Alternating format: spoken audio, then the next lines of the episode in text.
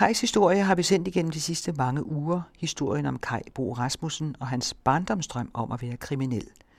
Han fortryder ikke sin kriminelle karriere, men i dag har han lagt den på hylden og driver genbrugsbutikken Pinocchio til fordel for omsorgsvigtede børn. Her kommer den 21. og sidste udsendelse om Røde Kaj. Søren E. Jensen har tilrettelagt.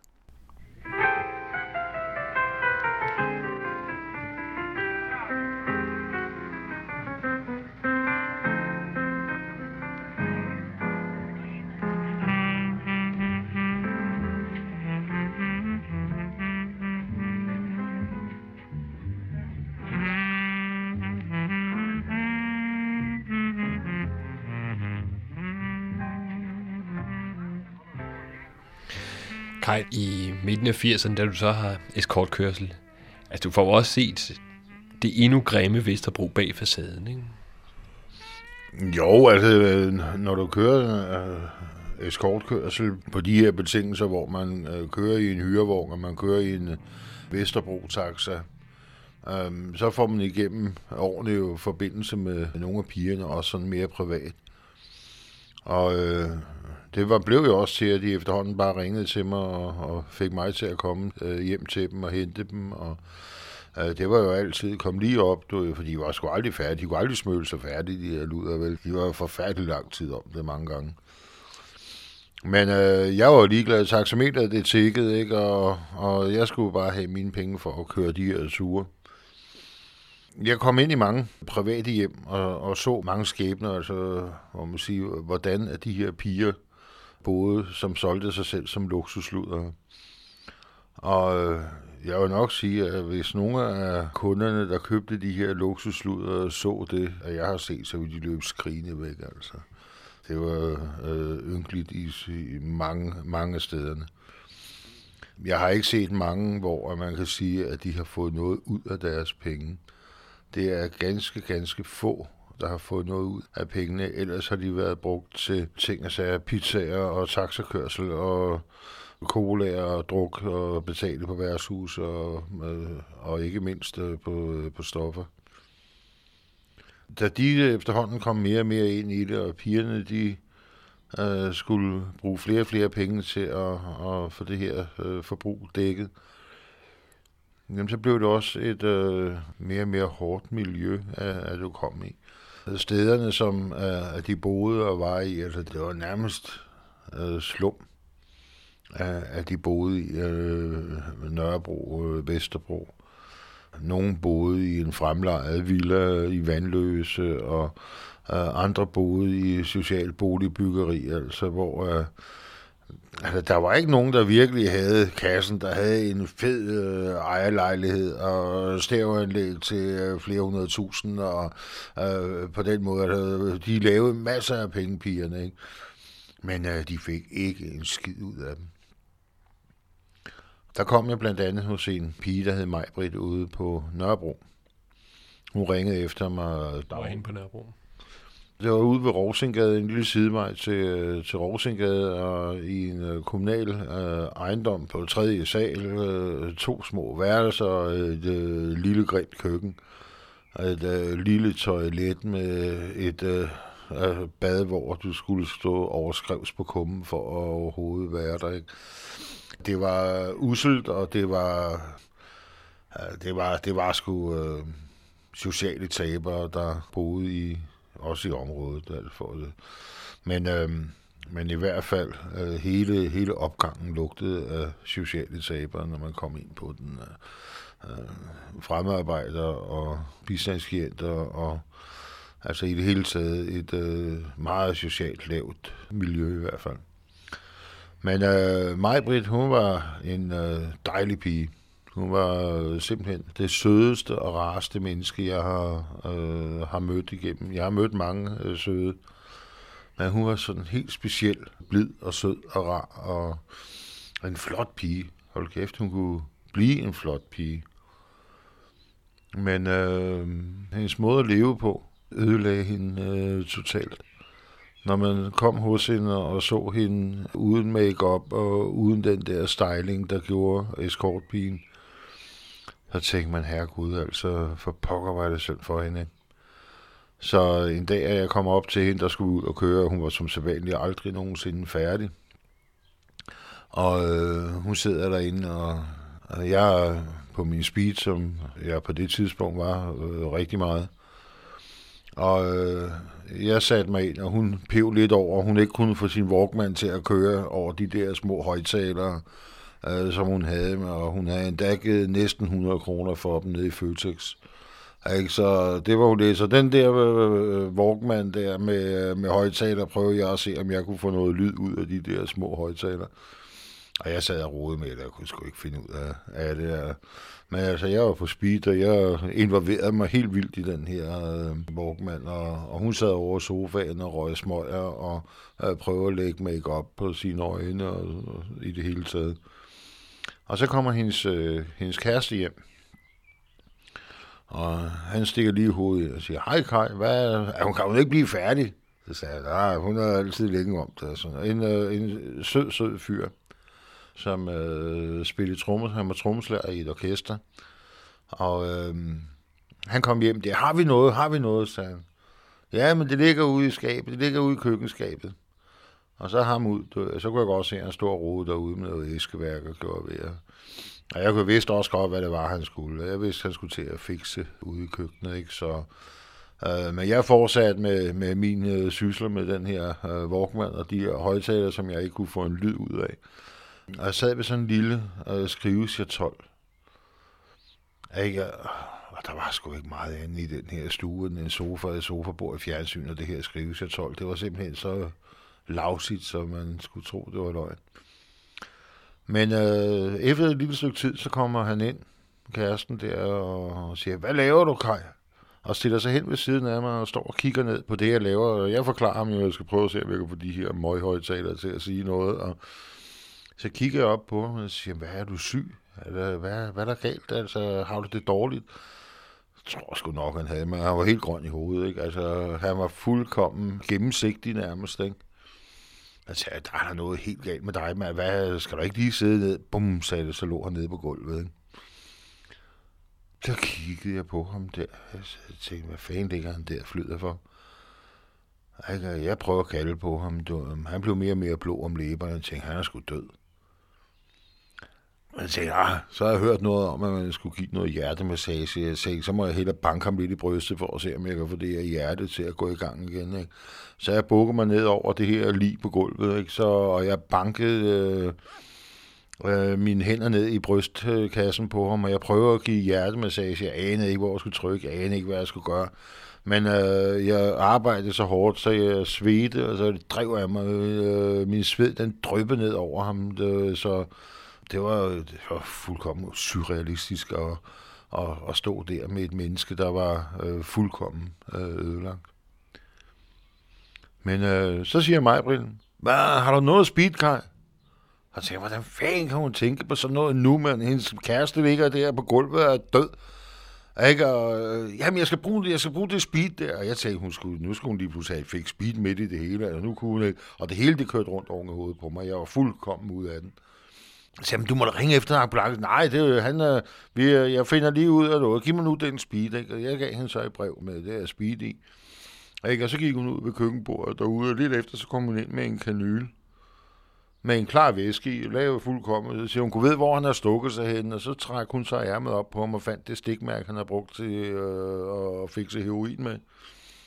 Og så gjorde hun nålen lige ind i øh, det der øh, stikmærke og trykkede bestemt i bund med det her amfetaminblanding i. Og lige pludselig stod han ret. Så stod han op midt i stuen men, og talte højt om, at nu har vi med med ødelagt hans fix. At han havde fået der, så du havde fået speed der, ikke? Så lige pludselig så var han fuldkommen frisk. Så det er sgu ikke altid speed slår ihjel, tværtimod. Altså. Hold kæft, nej, det var, altså, det var helt surrealistisk at se ham øh, gøre det der. Ikke? Så fik de så et skænderi om, at han var for grådig. Øh, at det var derfor, han havde fået den her overdosis. Ikke? Det var simpelthen, fordi han var for grådig. Han kunne ikke få nok, når de øh, skulle dele det her øh, heroin. De havde så liggende ude i skabet. Ikke? Så øh, han havde fået alt for meget. Han havde fået en overdosis, fordi han var for begærlig. Ikke? Ikke, med gudskelov, så havde jeg så det her lille brev med amfetamin i min lomme, som så blev pumpet ind i ham. Jeg glemmer aldrig nogensinde den måde, det blev gjort på. Og så øh, satte hun sig bare hen og gjorde sig færdig og skældte ham ud, og så er mukket derhen over, at han havde gjort det. Og så gjorde hun sig klar, så gik vi ned og kørte afsted. Og så øh, tog vi sådan en, jeg tror det var der, hvor vi var helt oppe i Mærløse, et eller andet sted langt fanden i vold. Men øh, jeg mener, jeg fik 800 kroner for turen, og hun fik nok 1200 kroner for at være der i en time.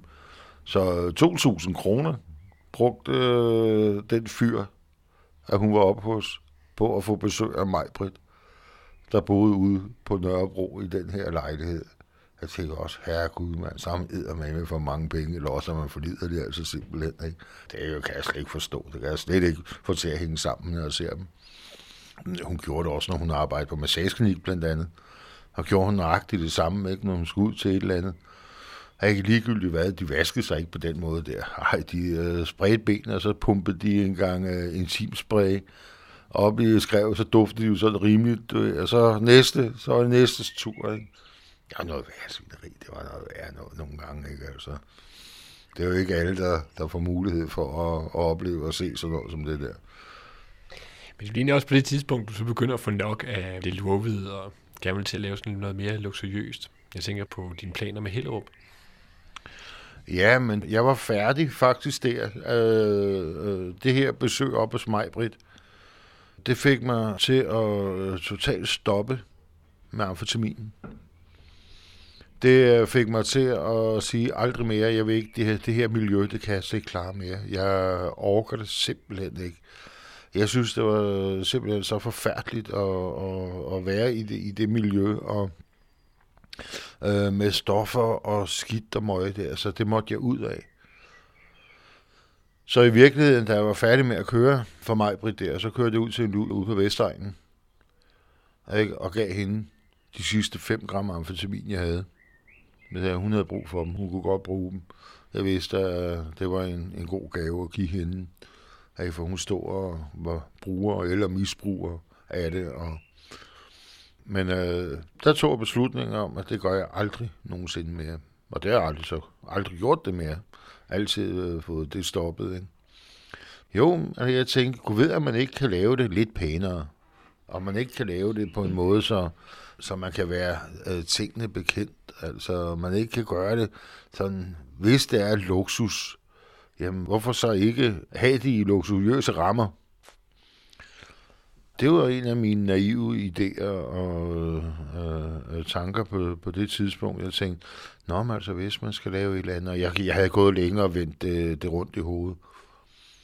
Og så fik jeg lige pludselig øje på, øh, eller fik at vide, at Tebbe Flemming nede fra Gasværksvej, han var i gang med at åbne en klub over i Vestervoldgade, der hed Pit Club.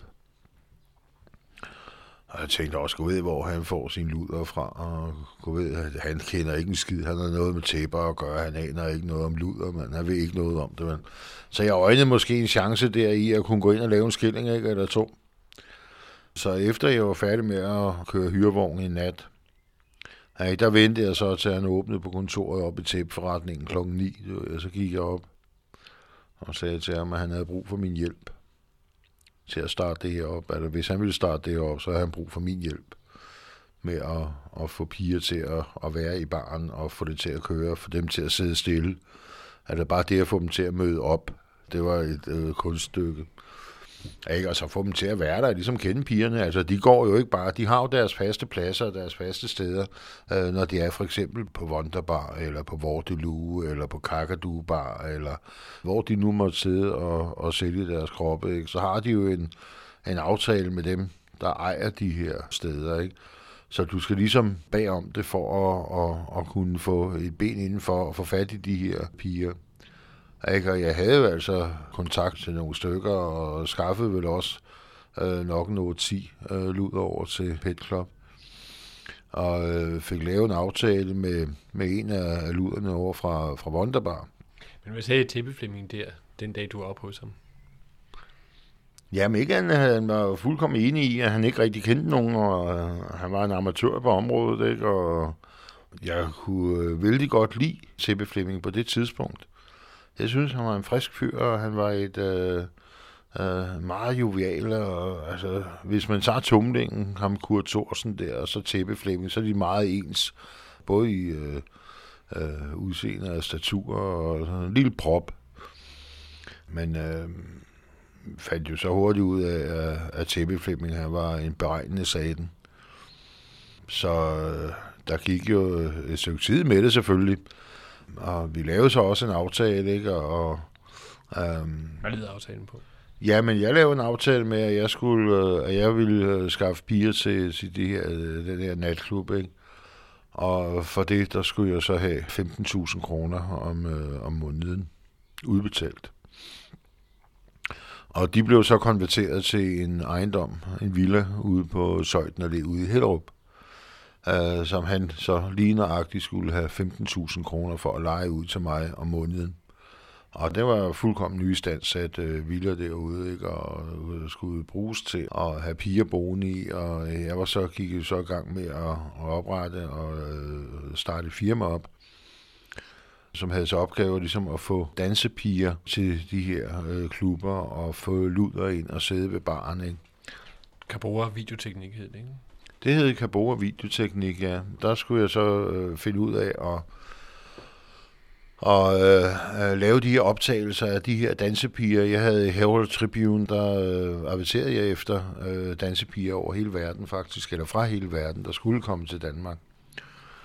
Øh, jeg fik også, jeg fik mange svar derude fra, ikke, men øh, det er en branche og øh, et miljø, som er utrolig hårdt og utrolig, øh, i hvert fald ikke noget, som jeg øh, jeg, jeg trak mig meget hurtigt ud af de her kontakter, jeg nu havde fået igennem Harold Tribune. Hvordan kunne du mærke, det var hårdt? Jamen, det kunne jeg høre på brevene. De kontakter, der var med dem, det var, det var sgu fusk, altså. Det, det, var ikke, det var ikke noget, der kunne... Der var nogen, der var ude efter noget andet end at få et arbejde. Altså, det var alt for hårdt et miljø. Altså, hvis man tager ræberbaren i Hamburg og ser, hvad der står og luder dernede, og man tænker på, hvem de bliver styret af, om det er østeuropæere eller russere, eller om det er gambianere, eller nære fra Gambia, ikke? Og om, øh, hvem, hvem er det, der styrer de her piger? Så kunne jeg godt se, at det, at jeg var i gang med her at lave, det var skide farligt at gøre det på den måde. Altså, det var simpelthen, du kunne mærke, det var mafiaen, det var en eller anden mafia, der var der stod bag? Jamen, altså, det kunne føles på den måde. Uh, nu havde jeg aldrig personlig kontakt med nogen af dem overhovedet, aldrig nogensinde øh, fordi der blev skrevet til det her postboksnummer, der var, og så sendte Herald Tribune så bare øh, de her breve til mig, ikke? og jeg fik noget, en 25-30 breve fra det meste af verden. Barbados, øh, fra Hamburg, fra Vestafrika, fra øh, Sydøstasien, altså fra Vietnam. Og, altså over det hele fik jeg, fik jeg faktisk breve fra, hvor alle sammen de gerne ville ind og arbejde.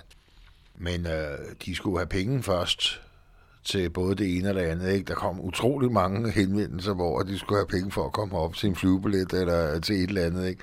Og jeg tænkte, herre Gud, tror de, jeg er så dum, ikke? Altså. Ikke, men uh, det, det blev i hvert fald til, så at jeg stoppede det på den måde. Ikke? Uh, så prøver vi så at se, om der var nogle danske piger, der kunne være interesseret i at få et lækkert værelse og få en eller anden øh, form for service ude på, i den her villa, bo derude, få mad derude, få vasket sit tøj, altså Øh, samtidig med, at de så blev kørt på arbejde øh, om aftenen. Det vil sige, at jeg havde plads til seks piger ude på det her øh, sted. Ikke? Og jeg havde sgu mange store planer og mange ambitioner på det, ikke? og det blev også et utroligt flot sted, og øh, både Ekstrabladet og BC, de skrev utroligt positivt om det. Fik du piger ind? Fik du danske piger ind? Nej, det gør jeg ikke, fordi øh, man finder hurtigt ud af, Altså, og jeg er også en lille smule dum og en lille smule naiv at tro, at, at jeg kan få sådan noget til at fungere, når jeg har set, hvordan luderne de ligger og sover på en madras på gulvet, og de har deres tøj i en plastikpose. Ikke? Øh, de er kun interesseret i, at de kan få sig en pizza, og de har ikke den der stil, der skal til. Der er ganske få, der har stilen, der vil sige, åh, oh, det ville da være fedt at vi kunne øh, betale så og så meget, og så har vi et sted, hvor vi, øh, vi kan bo, vi bliver forvasket vores tøj, vores værelse bliver gjort rene, vi bliver øh, kørt på, på job hver evig eneste aften, og vi har beskyttelse, og vi har, om ikke andet, øh, eller også, øh, så havde man også et sted, hvor man siger, jamen, I bor her, i den her villa, så var det min mening, at de mennesker og de piger, der så var inde på natklubberne og sad derinde på stolene, lavede jo aftaler med nogle mænd, og der var nogle gange, hvor det var forretningsfolk, der havde nogen med i byen, hvor de måske var et, øh, øh et hold på en, øh, 3-4-5 stykker, at der var ude i byen, og det, øh, de her forretningsmænd, de ville jo gerne ligesom have lidt specielt måske, at de kunne vise deres udenlandske gæster. Ikke? Og så kunne man jo så, min tanke var, at man så havde sådan en øh, pige der, der var bindeledet. Nu sagde jeg, jamen, tag med mig hjem. Vi har et sted, hvor vi har øh, lækre møbler, Chesterfield øh, sofaer og øh, Sippendales øh, spisestuer, ægte tæpper på gulvet og kunst på væggene og øh, nogle lækre værelser, seks lækre værelser, som øh, de kunne træde tilbage til, og hvis det var, det var det, det var. Øh, de kunne få noget øh, lækkert mad, de kunne få en flaske champagne derude, og øh, køkkenet var jo åbent altid derude. Det var, der var en service, der var, hvis sådan noget skete. Øh, så var der øh, både til laksemad og lune øh, fiskefiléer, eller en halv hummer, hvis du ville have det. Men for inden, hvordan kører egentlig hans tæppeflemmings øh, natklub der? Fordi du, hvad får du fat i af piger? Jo, men dem, jeg kendte jo nogen i forvejen, og jeg så havde, så fik jeg så et, øh, et kontor ovenpå. Og jeg sad deroppe og øh, lagde strategier. Og, det var på natklubben? Oven på natklubben, der var et kontor, der hørte til øh, selve den her natklub. Ikke? Så, og hvor lå den henne? Den lå inde i øh, Vestervoldgade på hjørnet af Løvstræde, tror jeg det hedder. Ikke? I dag, der er det vist sådan en salsa-klub. Øh, og dengang, der var i hvert fald øh, de ting der. Her, der sad jeg så op på første sal der og lavede folder og lavede øh, salgsfremstød på og, og lavede reklame også for den her pit club, og der også kom nogle kunder derned, ikke? Var det en okay klub så? Nej, det, ja, nej. Det var lige så plat som alt det andet, ikke? Det var kun øh, penge op i lommen på folk. Ikke? Det var det allervigtigste formål. Og der var nogle utrolige søde og flotte piger, der dansede dernede. Ikke? Og jeg prøvede at få en, øh, en tryllekunstner, en meget, meget dygtig tryllekunstner dernede i natklubben også. Og det kørte også ganske udmærket. Men øh, det var, Altså, priserne, der er på sådan noget, det er sgu det rene optrækkeri. Jeg følte mig dårligt tilpas dernede, ikke? det må jeg sige. Jeg havde slet ikke det der i mig, at, at jeg skulle tage røven på folk, vel? Jeg synes, det er fuldkommen vanvittigt at give 120 kroner for en gin tonic, ikke? Jeg synes, det er fuldkommen åndssvagt, men øh, altså, det, det, må de jo selv om der, når de nu er der, ikke? Og, men miljøet igen, det tiltalte mig overhovedet ikke. Jeg synes, det var et forfærdeligt plat miljø hvor uh, at tjener og servitriser, de var simpelthen så beregnende, ikke? og øh, faret ud på toiletterne sammen med, med luderne og skulle øh, lige have en bane coke, og vi havde snakket om, at det skulle simpelthen være det mest forbudte i hele etablissementet, men det var at, at sniffe coke, ikke? Alle de sniffede coke alligevel, ikke? Det var noget grimt noget, synes jeg. Det var noget rigtig møg, ikke?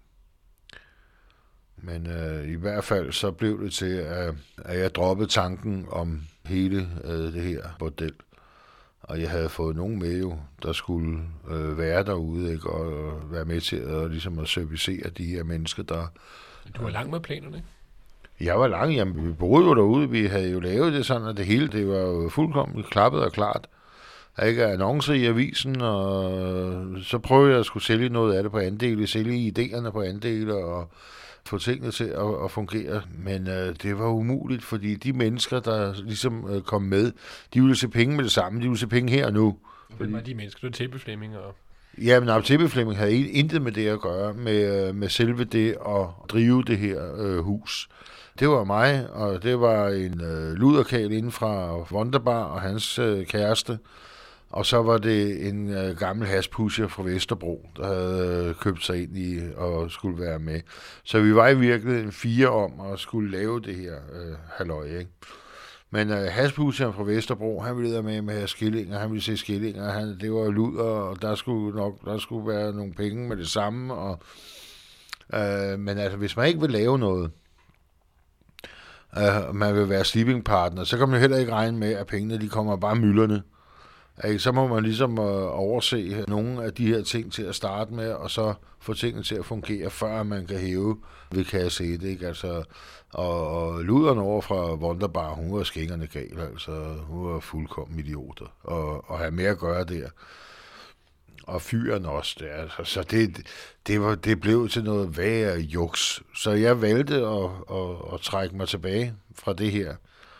Det gjorde jeg så ved at sige til ham haspusheren der fra, fra Vesterbro, at han kunne købe min andel. Den kunne han nappe derudefra, hvis han gav mig 250 gram hash. Og så ville jeg tage mit private sager, og så ville jeg skrue bag derfra. Og det gik han så med til. Hvornår var det? Det var den 31. oktober 1988 kl. 19.30. Der gik jeg ud af døren på søjden af det. Jeg har aldrig haft med det at gøre siden. Ikke spor med det at gøre siden. Ja, så har jeg efterfølgende jeg fik nogle trusler, på grund af, at de mente, at de følte sig snydt, og de gjorde det ene eller andet. Jamen, øh, det var, hvad det, hvad det så var. Det, det var jo det, at man må ligesom at komme ud af, hvis det er, at man har involveret sig. Så må man ligesom give dem et præg om, at, at trusler, det hjælper ikke noget. For øh, det er noget, jeg ikke finder mig i. Det er trusler. Efter du har afviklet Hellerup for 250 gram has, så er, du, så, så er der kun hyrevognen tilbage nu, ikke? Men nu er det ikke sjovt mere. Nej, nu efterhånden, så var det jo... Øh, selvfølgelig kendte jeg stadigvæk pigerne. Og øh, jeg kom ind på Handelshøjskolen som, øh, som skolebetjent, og kørte faktisk øh, kun hyrevogn i den fritid, jeg havde derindefra. Jeg øh, øh, kørte jo stadigvæk lidt rundt med mine amfetamin og, og mit, øh, mit halvøj. Men øh, det jeg øh, så gjorde det, det var, at jeg pushede faktisk fra hyrevognen, som jeg kørte i weekenderne. Jeg gemte min øh, speed på Handelshøjskolen. Jeg har fundet et skide godt sted. Jeg havde nøglen der som skolebetjent, øh, så jeg havde et godt sted, hvor jeg kunne gemme det, jeg nu havde. Og øh, jeg kunne køre over hvornår som helst midt om natten og komme ind på skolen og komme ind i øh, de øh, steder, hvor jeg nu havde gemt det. Så det var jeg godt nok tryg ved, og jeg lavede også nogle gode penge på det, og øh, hyggede mig med at være på Handelshøjskolen. Lige pludselig var jeg øh, kommet sammen med almindelige øh, mennesker, altså arbejdende mennesker, og det har jeg sgu ikke været i, i mange år efterhånden. Øh, der havde jeg jo mere levet i, i, et, øh, i et helt andet miljø. Men øh, det var underligt øh, lige pludselig at komme ind til, til mennesker, der, der står op om morgenen og levede af det udkom, at de nu kunne lave ved, ved den løn, at de fik som skolebetjent på Handelshøjskolen. Og jeg skal lige hilse og sige, at det var, det sgu ikke det, det, var, det var ikke så voldsomt, det man fik i løn der. Ikke, så jeg stod lige smule uforstående overfor, at man overhovedet kunne leve af de der, at de havde madpakken med, når de kom om dagen. Det kunne jeg ikke forstå rigtigt, for med den løn, man fik. Så hvis jeg ikke havde min hyrevogn i weekenderne og min øh, pushing af, af amfetamin, så kunne jeg slet ikke forstå, hvordan man skulle kunne overleve på den løn. Men det kan jo være, at det var en eller anden øh, brist i min opdragelse, og at jeg øh, har brugt mange penge og, har været vant til at øh, fylde lommerne. Men du begynder også at bruge amfetamin meget selv, ikke? Jo, men altså, efter, efterhånden, så blev jeg afhængig af det møg. Og øh, det gjorde jeg jo i næsten halvandet år. Altså fra 88 der, og så til omkring øh, 91, januar 91. Der, der var det det sluttet med, med den historie med, med, med Vestegnen og, og eskortpigen, der boede derude, som, som så fik det sidste. Men hvorfor, hvad, du siger også, at altså, det var svært at slippe ud fra miljøet også. At du var jo reelt ude af miljøet, øh, efter du havde afviklet det i hele Europa, ikke? Jo, men jeg var ude af miljøet sådan, at øh, jeg var ude af, af, af miljøet med de her øh, luksuslud og Wonderbar og tæppeflemming og haspusserne på Vesterbro og de ting der, dem, var, dem havde jeg jo øh, kottet simpelthen. Jeg gad ikke have mere med dem at gøre. Det var for lavsigt, altså. Det var sgu for lavt at, at være med i det. Det, det, det, det gad jeg ikke. Men øh, jeg havde jo stadigvæk øh, mine escortpiger. Jeg havde jo stadigvæk dem, der skulle ud og køre øh, ture, og det var nogle, nogle dejlige mennesker, som jeg altid siger. De var del med nok nogle af de sødeste mennesker, jeg har mødt. Men øh, de her luksusluder, der sidder på, på værtshusene, de er forskruet oven i deres hoveder. De er simpelthen... Øh, ja, jeg, jeg ved ikke, hvad næsten jeg skal sige om dem, men det er i hvert fald ikke min kop te, det er helt sikkert. De tror, jeg, jeg, jeg ved ikke engang, hvad de tror. Jeg synes bare, jeg bliver næsten vanvittig af at tænke på dem. Fordi de spilder deres liv i den grad ved at sidde der og, og sælge sig selv. Og tro, at de er så meget værd. Lave så meget plat på andre mennesker, som de gør. Der er en ærlig luder sgu bedre. Altså, så hellere tage en ærlig luder, der står på Istegade og, og har hjertet på rette sted, end at have de her beregnende og øh, kvindfolk, der sidder på, på de her luksusbarer, hvor her bevares altså. Men hvorfor eskalerer dit øh, amfetaminforbrug? Jo, men det blev jo, fordi der var hele tiden noget at lave, og jeg havde det jo til øh, næsten ingen penge, og jeg havde øh, gode kontakter med det, og øh, det kostede mig, så at sige, ingenting at, at have det, fordi jeg kunne sælge og bruge. Så øh, det var nok derfor, at det ene tog det andet. Efterhånden så bliver man sgu afhængig af det der skidt, når man kører hyrevogn, ikke? er man op om, om eftermiddagen og skal ud og køre og kommer ind i miljøet og øh, det ene med det andet, så eskalerer det, og så lige pludselig, så, så sidder du sgu i, i saksen, ikke? Og eskalerer, hvad vil sige, hvor meget brugte du? Jamen, jeg brugte øh, et gram eller to om dagen, eller i døgnet. Og hvor tit var det? Jamen, øh, det var hver evig eneste dag. Øh, jeg skulle have det her stof. Ikke? Altså, det, jeg fik jo kramper og, og ting og sager i, i kroppen, hvis det var. Jeg spændte det hele, det blev øh, anspændt på det, ikke? Selvom amfetaminen også gør, at man, man spænder og spænder, ikke? Og så var det jo rart at få det, øh, fordi man, man bliver en eller anden, man får en eller anden form for, at man er, man er overmenneske jo, når man, når man tager det her stof det er jo ligesom om, at det hele verden, den er jo øh, åben for dig. Altså, du kan klare simpelthen alt, når du får amfetamin. Og øh, når der så er gået et stykke tid, ikke, så skal du have lidt mere og lidt mere og lidt mere, for ligesom at få den følelse frem, at du kan klare alt. Ellers, når det aftager og gør ved, så er du bare et nul. Øh, så er du ingenting. Ikke? Og den følelse og den nedtur, der kommer der, det gør, at man bliver så afhængig af det stof. Du kan ikke være en helt hele tiden, vel? Du kan ikke øh, regne med, at du kan gå rundt og erobre verden øh, hele tiden. Men det gør det stof. Det gør det, øh, at man, øh, man tror, at man kan erobre verden. Man tror på alle de der idéer og de her øh, ting, at, at der kører rundt op i ens hoved. Man tror, at man er uovervindelig simpelthen. Men det er et hårdt stof at være afhængig af, for man kan jo ikke sove rosen ud. Du, du, du kan ikke sove. Altså, det er umuligt øh, at sove. Du kan højst hvile. Ikke? Og når du endelig sover, så sover du så uroligt og så vemmeligt, så det eneste, at du øh, næsten venter på, det er, at du kan stå op og gøre dig klar og tage afsted igen for at komme ud og så tage, øh, få din amfetamin og så komme ud i gang i hyrevognen igen komme op på det niveau, hvor at du igen er uovervindelig og øh, kan klare hele verden og klare det at køre hyrevogn. Men det gør jo også, det får konsekvenser for kroppen. Det gør det også for dig, ikke? Jo, for pokker. Altså, jeg, jeg er jo ikke uovervindelig. Jeg følte det bare sådan. Så selvfølgelig knækker øh, kroppen sammen. Det gjorde den også for mig. Og jeg kunne mærke, at det var på vej.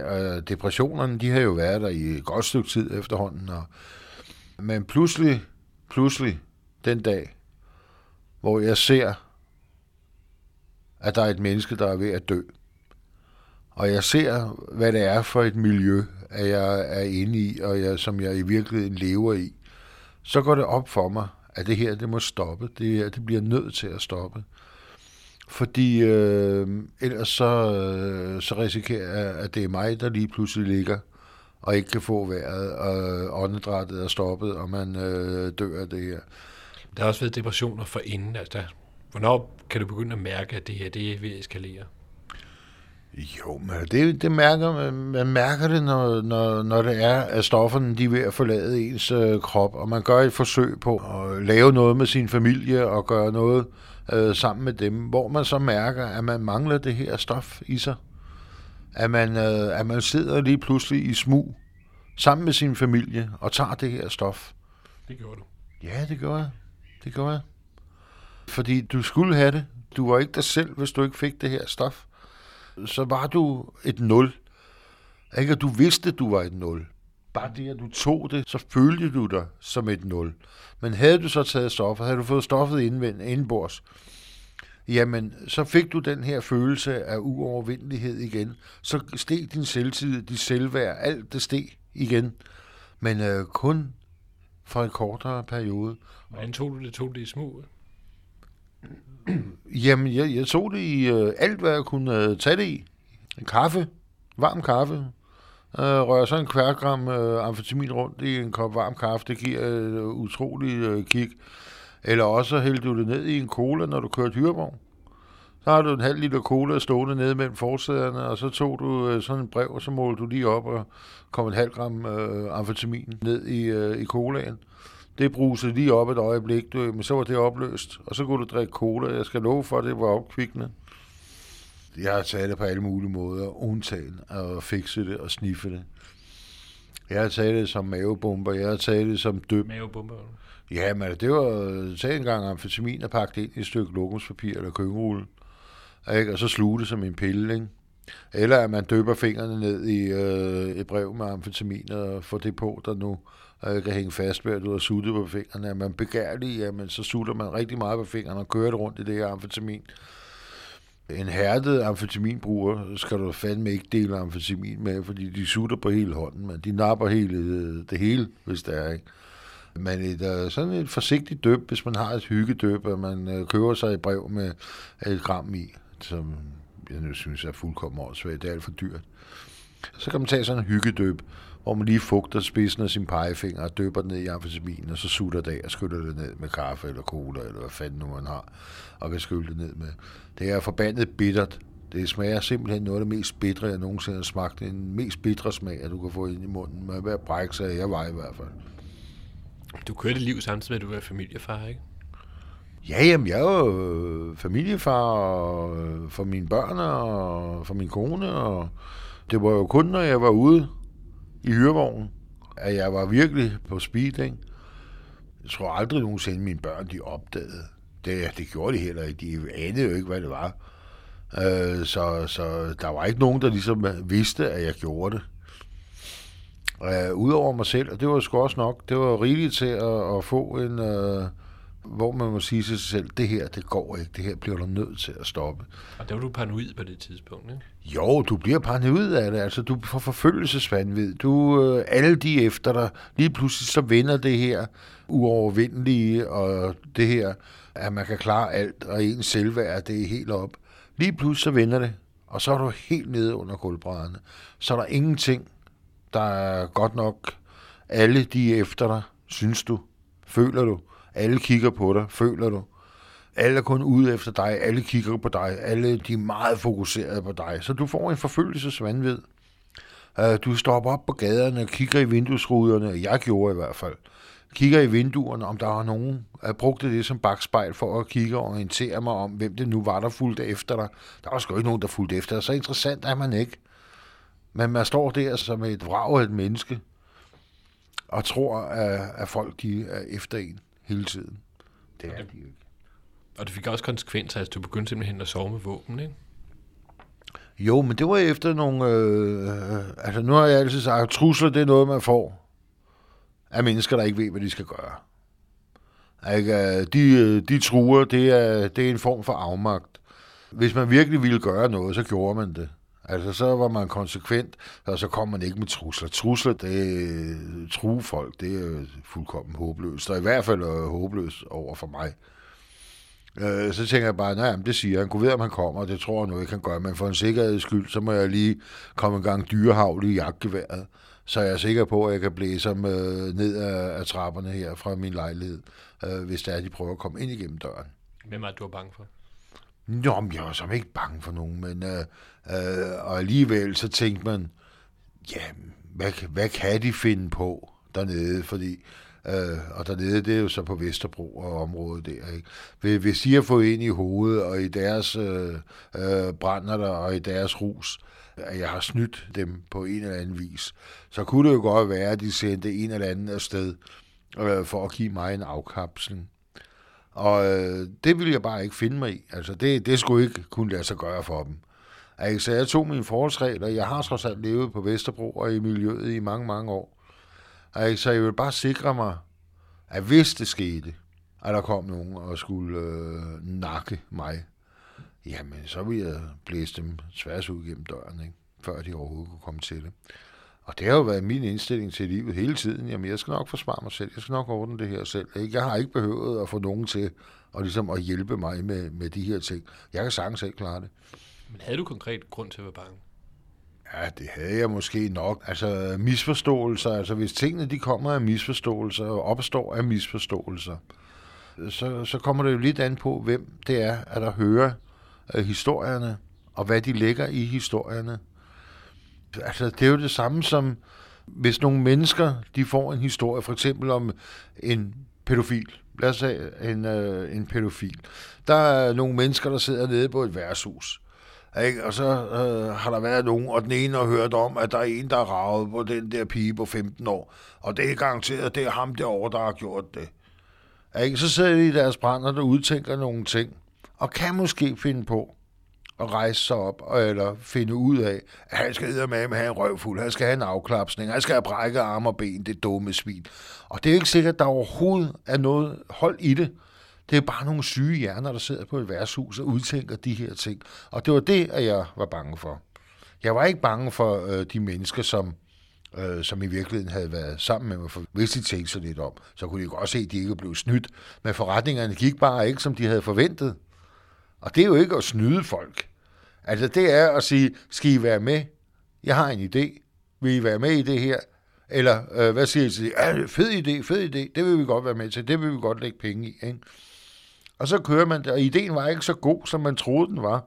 Og så er der nogen, der tager nogle penge. Jamen, pyt med det, det er sådan er det. Ikke? Men øh, de er jo ikke blevet snydt. Altså, jeg har jo ikke taget røven på dem, sådan øh, at jeg siger, haha, der skruer jeg der med med kassen, ikke? og I sidder der med, med tomme lommer. Sådan har der jo aldrig været, så nu kunne jeg aldrig finde på at, at, at gøre tingene, vel? Så øh, derfor så, øh, så har det været vigtigt for mig, og ligesom at beskytte mig selv og min familie mod øh, psykopater, mod idioter, der er kommet. Der er kommet folk hos mig, hvor de har stået inde i min lejlighed og sagt, der er folk derude efter mig, der er pris på mit hoved. Og jeg sagde, jamen for fanden, det er da fint, mand, så gør der noget. Jeg har ikke lavet dig være med at komme og fortælle mig sådan noget, og så gør du så et eller andet. Hey, eller gå tilbage og fortælle det fjols dernede, at hvis han overhovedet tænker på at gøre sådan nogle ting, så river jeg skelettet ud gennem røvhullet på ham. Altså, jeg må finde ud af et eller andet. Altså, jeg er sgu lige så barsk som ham, når han sidder nede på værtshuset og, og sidder og udtænker planer og fortæller, hvad, hvad de skal gøre ved mig. Altså, jeg er sgu lige så barsk som ham. Jeg går ikke og fortæller det til nogen. Jeg gør det bare, hvis det er, at vi kommer så langt, ikke? Og derfor havde jeg et, øh, et jagtgevær med dyrehavl stående ved siden af min seng i et godt stykke tid, indtil jeg var sikker på, at de her ting, de var drevet over, at der ikke sad nogen fjolser og fik den øh, geniale idé, at de skulle ud og ødelægge mig og min øh, familie. Derfor gjorde jeg det. Og det kørte så frem til 10. januar 1991. Det blev den sidste tur. Det var min øh, sidste tur med, med hyrevogn. Så, så var alt stoppet der, og jeg var efterhånden så syg, øh, og så paranoid, og så ødelagt i hele min krop. De ting, jeg havde været ude for i hyrevognen, og overfaldene, jeg havde været der, samtidig med amfetaminen, og det hele det øh, er simpelthen, ikke? Så jeg, jeg lukkede mig så ind i, i de her gårde, jeg nu havde der, og var blevet visevært i øh, december 1990 og gik nu i gang med at komme i terapi hos distrikt, øh, distrikt øh, psykiatrien. Igennem to år øh, blev jeg helbredt for de her vrangforestillinger og de her overnaturlige øh, ting, at jeg havde involveret mig i og, og gjort ved. Overnaturlige ting. Ja, det er jo noget overnaturligt noget, at skal tro, at man kan redde hele verden. Og man var jo supermand, når man var på det her amfetamin. Ikke? Man troede jo, at man, at man kunne alt, og man var uovervindelig. Ikke? Og det er man ikke. Man er kun et menneske. Ikke? Man er sgu kun et menneske. Det måtte jeg tilbage til. Jeg måtte tilbage til at blive menneske igen. Det tog bare øh, øh, en grum tid, både for mig og især øh, for min familie, hvad de må stå ligesom model til der. Ikke? Hvad vil det sige? Jo, men altså, det er jo ikke sjovt at have en, en ægtefælle eller en, en far, som er konstant deprimeret, som lukker sig inde i øh, mørke rum og øh, ikke kommer frem og øh, har et humør, der ligger lige på øh, selvmordets rand. Så, så er det ligesom om, at familien de går med listesko, ikke? for at, at, at man ikke skal øh, genere øh, nogen, eller for at man ikke skal få far eller manden til at, at blive endnu mere ked af det, eller blive sur, eller... Øh, jeg var sgu ikke sjov at være sammen med på det tidspunkt, det må jeg nok sige. Det er jeg helt sikker på, at jeg ikke var. Ikke? Og der er det, så jeg siger, der er jeg dybt taknemmelig for Jette Arnburg fra Distriktspsykiatrisk Center, at hun reddede mig. Hun reddede mit liv.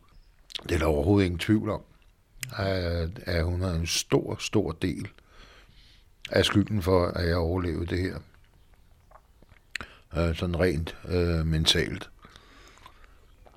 Øh, fysisk ville jeg nok have overlevet under alle omstændigheder, fordi det har aldrig ligget til mig, at, at jeg vil tage livet af mig selv. Det at tage livet er altså noget for, for lækkert for mig, altså for, for dejligt for mig. Ikke? Altså, der, der har bare været gang i den, ikke? Der har været for meget gang i den nogle gange, ikke? Og, og andre gange, der må man så tage de her konsekvenser, der er på det. Ikke?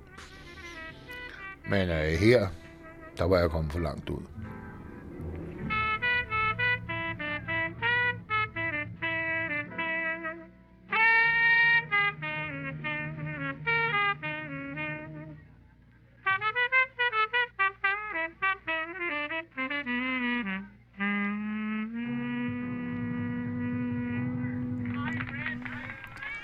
Det var den sidste udsendelse i serien Kejs Historie. Det er Søren E. Jensen, der har tilrettelagt programserien, og han har også skrevet bogen Røde Kaj og hans kriminelle karriere, udgivet på Gyldendags forlag.